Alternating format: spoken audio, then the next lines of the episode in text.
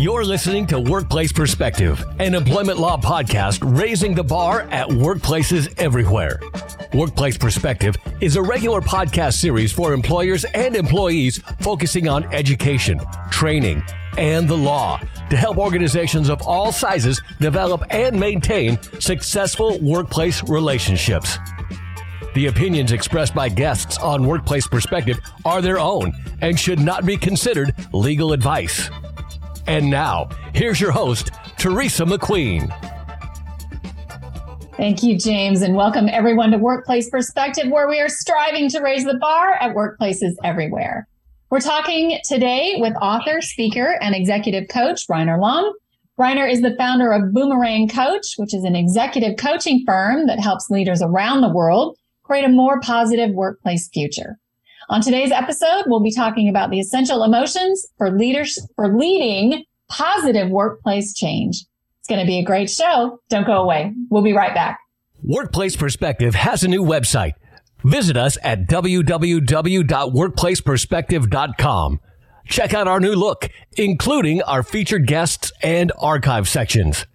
Share us with your friends and colleagues to help us continue to raise the bar at workplaces everywhere. Welcome back to our listeners and welcome to Workplace Perspective, Reiner Lomb. Before we get started, why don't you tell our listeners a little bit about you and what you do? Hi, Teresa. So it's a pleasure to be on your show. Uh, yeah, I'm an executive coach. I focus on leadership development with a focus on uh, innovation and transformational change. Uh, I have a, a, a background in uh, uh, both intra- being entrepreneur and entrepreneur, meaning starting businesses within large corporations and growing them globally, as well as uh, as an entrepreneur. For the last 15 years, I have been de- focused on developing leaders, I, and I truly enjoy that. Great. Well, it's always a good thing. Leadership changes as the society changes, as generations come and go. I think it's really important to focus on the things that you're talking about, which is the emotional, uh, the emotional aspects of being a leader and, and affecting positive change, which are stuff that just we love talking about on this show. And I think that oftentimes, um, the soft skills are the things that often get left behind when we talk about hard driving workplaces and truly effective leaders, those sort of soft skills, the emotional intelligence part of it tends to kind of hide in the background and isn't, isn't as in the fore, I think, as it should be. But from your perspective, I want to know, share with our listeners why you think it's so important. Why is emotional intelligence so important in a leader who wants to affect positive change? Yeah, uh, this is a very good question. And because uh, many people don't think about it, they, they just take it for granted. Conventional wisdom tells us emotions have no place in business or, or leadership for many decades, basically. Now, I have been a leader in, in, in managing uh, teams across the world, different cultures and so on. And I can say, uh, the things that I achieved in my life, I achieved through people, influencing people, uh, motivating people, inspiring people, uh, coordinating effective actions, and so on. And our success and the success of any business leader, of any leader inside a business or outside a business is determined by the behavior of the leader and by the behavior of the people that the leader is leading, right? Is trying to mobilize to, to influence and coordinate actions with. And, uh, but our behaviors, one of the most powerful drivers of our behaviors are emotions. Now they are not visible for many people. They don't like we're always in an, an, emotional state and it's typically a mixture of emotions, but very often we are not aware of it. We behave and act, but we are not aware of what is driving that behavior. What is the emotion or the mix of emotion that is driving that behavior? So in my uh, in my work, basically, uh, I discovered emotions uh, many many years ago as a powerful tool, as a powerful, powerful skill set to both learn myself, but also in in coaching leaders to in order for them to change their behaviors. So there's three basic ideas. First of all, that any of your listeners can create positive change no matter where they are. If they're entrepreneur in a large corporation, if they are in society and want to create change, every, anybody can create positive change. But in order to create change, you have to change behavior, starting with your own behavior. And mm-hmm. the behavior, in order to change behavior, you need to create a shift in emotions, and which can be learned but there's over 200 emotions that it's hard to learn. It's like a compli- complicated language. So where do you start? That is why I distilled the seven most essential emotions and, and made them accessible as through, through Aspire, my, my recent book, and also in my teaching and my coaching for leaders. If you learn these seven essential emotions, they drive the associated behaviors, then you can create positive change in a very effective way. You know what's interesting as you're talking, I'm thinking about talking about being emotional and and I'm thinking about what are the most from my perspective, what I see in the workplace and dealing with corporations and and and all of that and being on the inside of that, you tend to see, at least I tend to see the most common emotions in business tend to be I would classify them. You probably say it better than I am, like the harsher emotions, the more black and white emotions like anger, power, or positive, like attaboy, get on with it. You know, um, but none, there's so many emotions that we have. There's such a range of emotions, but do you see that as well? That, that those tend to be, and is that what you've seen has sort of made leaders less effective? Is that in, in business, those emotions tend to get stilted and limited by yeah. the drive to achieve whatever it might yeah. be. Yeah, and, and most people, and we, this is, has to do with our education system, how we are brought up, are not have not learned to put a language to emotions. Right? We we try to have a workaround where we uh, describe what does anger mean, which is an emotion. What is what is a positive? Let's say the emotion of joy. What what, what how do we put a language to it, and what what do we describe, and what does it mean? Uh, to a person. But the point is that in joy, we obviously we feel anger. We it's more observable. We see in the behavior. That's why you're pointing those out, uh, probably. But there's a lot of emotions that are not so easily visible. No, it's kind of like resentment, for example. Resentment is an emotion that is related to anger, but it's more quiet, more inside. Like a person is like a, a victim, feels like a victim of something. And, uh, like, you know, the boss didn't give that person a promotion or a client was not treated well by the, you know, served well, you know, and, and has resentment, but doesn't express it necessarily. But internally, the thought process, the communication like about the, the, the, unfairness that happened to me or the perceived unfairness keeps the mental energy in the past and the person, like for example, it's not available for this person to to create a vision of the future, to to to change the situation because it's caught in the person is caught in the past. So that's an example of an emotion that is very often not visible. And when I coach people, I try to to pick up what is the emotional state you're actually in, what is the mood today you are in, because that tells me a story what is possible today for this person and what is not possible. Interesting. Have you ever found a situation where someone where because it's almost psychology. Do you feel that way? Like like what you're asking is you're trying to gauge the emotional status of the person. Mm-hmm. Um, but then do you find have you ever found sometimes where it was just too hard to get over? They were too stuck in the past. They were or yeah. was there always a way to to to power through that and to find a way? Yeah, like so, like there's a literal distinction is between an emotion that is coming up and going, you know, it's coming and going, and the mood. Person can be in a mood, and it's a little bit more subdued, but it is more uh, persistent. So if you let's say somebody is in a, we say somebody is in a negative mood or in a sour mood, we we describe it that way, and we see it in the face of a person, but it's more ongoing. It can be actually for if you for your listeners in the business, you, you certain businesses or groups of people are in a certain mood. A society can be in a certain mood, in a more like during the pandemic, there was a certain maybe negative mood where people were in, more fearful, maybe more, more, more resentful too, or some even more angry, maybe in the traffic we were seeing it and so on. So I'm saying, but those, those emotional states allow either the individual or if if this is an, a mood that that holds a whole can can hold a whole organization hostage basically. Wow. Amazing. Emotion, emotions are so powerful. Well they are. we're going to take a quick break and we come back i want to hear about these critical these essential emotions that people need to master. So we're going to talk about that coming up. So stay with us. We'll be right back Take a step toward bringing our country and community together. Start a meaningful conversation at lovehasnolabels.com slash one small step. A message from StoryCorps Love Has No Labels and the Ad Council. If you enjoyed today's show, do this. Share us, like us, give us a review on your favorite podcast app. It means a lot to us and it ensures more people tune in and raise the bar at workplaces everywhere. Welcome back, everyone. We are talking with Reiner Lomb about the essential emotions leaders need to create positive change in the workplace. So let's talk about it. What are what are the the critical the I think you said there's seven there's seven critical seven. emotions. What yes. are they? I want to hear mm-hmm. about them.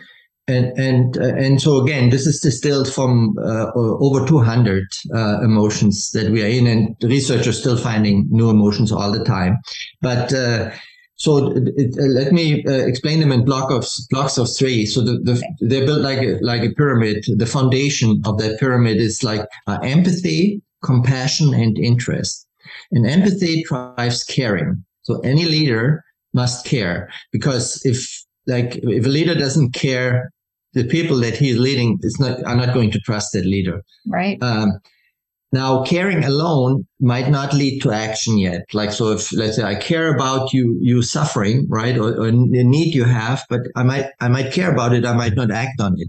But the next thing is then compassion. Com- compassion adds the commitment. It includes empathy. It builds on empathy, but it adds the commitment to serve the needs of that person. Very critical for any business, business that serves clients, right? Or the employees. Okay. So compassion adds that commitment to caring, acting on the caring to, to, to serve the needs. Now, a leader also needs to understand really deeper the issues that the stakeholders have and the needs they have, but also the systems and solutions needs really to understand the complexity of it. If you have somebody in the healthcare system who wants to transform the healthcare system, a leader in that space needs to understand deeply the healthcare system, how it works, mm-hmm. right? That's an example. So interest is the emotion that drives the understanding. If, if a leader doesn't, is not interested in it, he will have a very shallow understanding. Okay. So right. those three, empathy, compassion, and interest build the foundation. Now, based on that understanding of the needs of the stakeholders and the, um, the, the solutions and so on, what is possible, now a leader can look forward and can create a vision an aspiring vision for the future of the organization, of the of the society, of community, and so on. And that requires optimism. Now, that's a tough one. with, without optimism, it's not possible. If somebody lives in an emotion of the past, such as resentment, the leader cannot look forward. He cannot be a visionary leader. Now, next, he needs to be able to inspire people, stakeholders, investors, for example, if you start a business, right? Yeah. If you want to hire people, you need to inspire them. You need to mobilize people to join your business and and support your vision. Right. So inspiration is the next one. And then if you have people inspired and they join your business and they give you money for it, you got to coordinate effective actions. You need to set goals and you need to have project plans and you need to execute. That requires coordinating actions that requires uh, collaboration and collaboration needs trust. Trust in the leader, trust of the leader in the people that he's hiring, he's mobilizing or she, and but also facilitating and, and, and cultivating trust among the people. Without trust, collaboration is not possible. So these are the next three. Optimism, inspiration, and trust. They drive visioning. They drive uh, mobil- mobilizing people and coordinating effective actions. Now, as we have seen with the pandemic, you, you might have a plan as a business owner and you execute perfectly. Let's, let's assume that for a moment. Something happens unexpected, some disruption like a pandemic or this Ukrainian war. Horrible. And, but suddenly everything changes, right? In the environment and so on. It's disruptive. Now, in this moment, the leader must, must be resilient but also the leader must uh, cultivate resiliency and support resiliency in, in the people, in the stakeholders, in the employees, in, in everybody that he or she is working with. Now, resiliency is driven by uh, positive emotions. The opposite is true. If, if the leader and the organization goes into a negative spiral, the organization cannot be resilient going to fail in that negative spiral. So that's mm-hmm. research has shown that in practical experience uh, as well. But positivity is not a single emotion; it's a palette of emotions. I, I just combined them, but this might be an emotion like joy, gratefulness, hopefulness, and many others, you know, uh, that I mentioned before, like interest, optimism, and so on, are also part of that palette of positive emotion. Now, a leader can cultivate these emotions. A leader can learn these emotions they're all learnable. A leader can create a shift, can learn to be aware of like what emotional state am I in in a specific leader situation, leadership situation? Let's say I want to, I need to create an inspiring vision. But if the leader recognizes I'm, I'm a very pessimistic state right now, or even in, in a state of, let's say, resentment as an example, that's not a good state for me to be a visionary leader. So how can I create this shift? And so in the book itself, I describe how to recognize what emotion is helpful. Somebody, what emotion are you in? And what would be helpful uh, emotion, like one of those seven emotional states that I need to shift to and the practices that I can um, learn in order to shift to that emotional state. Let me ask you this what do you find the most difficult of, of, all of those things that you talked about those those emotional stages and how they you know sort of correlate into one another but how do you what do you find the most difficult for leaders to manifest yeah, it might be different a little bit from leader to leader, but a common one that I, I see as a challenge, and it is inherent to a leader. A leader needs to be visionary. Otherwise, you cannot call somebody a leader. But the most struggle with uh, being a visionary leader. Interesting. Especially uh, being able to come up with a vision that inspires the stakeholders, that inspires the people the leader wants to mobilize and he wants to serve and so on. So the reason why I'm saying this is if let's say if I, I just this week I had a new client and I interviewed the leadership team and I asked, uh, and everybody said, "Oh, we are aligned on the vision." But when I interviewed every single person, they, they had a different understanding of the vision. It showed me that, yeah, this was somehow a hidden vision, but they didn't really have a vision. It's interesting because so many things are going through my mind. So is that because the vision has always been some statement on a wall that they, you know, or in the handbook or in the, you know, in the, in the documents for the company that we use to, you know, get clients or whatever? Or is it because the individual's motivation is not really the vision? It's the benefit uh, that they're getting out of it the money the I, the recognition the money the salary the whatever it might be that the vision is stilted by their own needs not being yeah. able to see beyond that yeah, and the vision can have multiple layers, right? That could be like I, my vision is to uh, pay for the, let's say, uh, college of my daughter or my son. You know, that right. that is part of a vision. But when I talk about vision, I mean something very long term, like something that is out there and that's very inspiring. It's a purpose driven vision. It's aligned with the higher purpose of a person. It's on Maslow's hierarchy of needs. It goes yeah. even beyond that. It's something bigger than myself,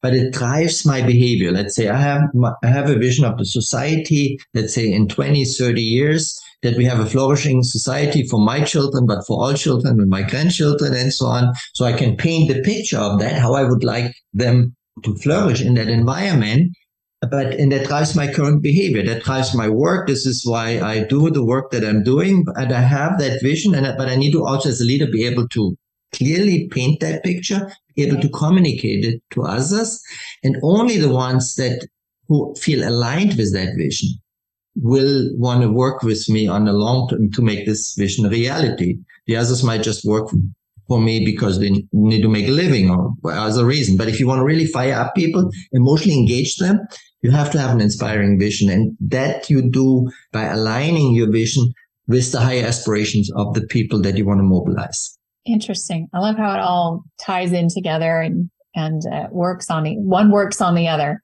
Um, so strength upon strength upon strength. I love it. Well, we're running out of time, but I want to know sort of as we wrap up, can you share with us sort of your most inspiring story of a leader who really took your concepts to heart and affected yeah. positive change? Yeah, I have many inspiring stories, but I just picked one do. arbitrarily that is relatable. No, this is so. So this is an executive, senior executive of a large organization who uh, who called me looking for a coach, and he was in a situation where his boss, the CEO of that company organization, uh, was constantly complaining that he was not leading. And he worked his butt off, basically, you know, in quote.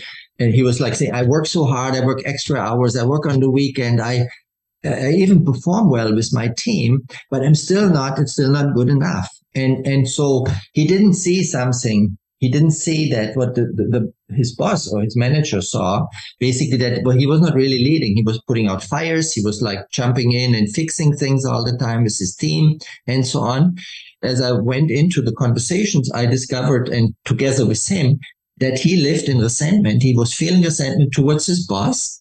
Mm-hmm. And I mentioned resentment as one example of an emotion that doesn't allow you to look forward. It doesn't allow you to be a visionary leader because you are caught in the past of what happened to you. Now, through that coaching process, I helped him to become aware of it and I helped him in that coaching process to shift out of resentment, to overcome it through accepting things and as something that happened in the past, he cannot change anymore. He accepted that.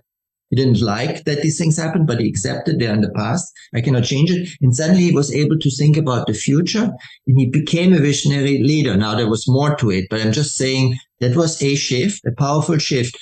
At that time, he was managing maybe 20 people. Now he today he's, he's managing, he moved on like to other organization. He's leading a very large organization with thousands of people he's a very uh, inspirational leader. I mean, I know his leadership team and and uh, and people, and they they just love working for him.